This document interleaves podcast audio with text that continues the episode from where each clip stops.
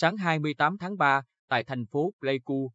Gia Lai, giải vô địch quốc gia marathon và cự ly dài báo tiền phong năm 2021 chính thức khởi tranh. Ở nội dung marathon nữ, VDV Phạm Thị Hồng Lệ, Bình Định, đã xuất sắc về đích đầu tiên với thành tích 2 giờ 52 phút 13 giây giây. Ngoài ra, đội tuyển Điền Kinh Bình Định còn giành được một huy chương vàng nội dung đồng đội 5 km nữ trẻ, một HCD nội dung đồng đội 5 km nữ tuyển, một HCD nội dung cá nhân 5 km nữ trẻ, VDV Hồ Thị Thu Hà. Giải vô địch quốc gia Marathon và cự ly giải báo tiền phong năm 2021 quy tụ hơn 4.300 VDV tranh tài ở 4 nội dung gồm 5 km, 0,10 km, 0,21 km, 0,42,195 km ở hệ đội tuyển và hệ phong trào.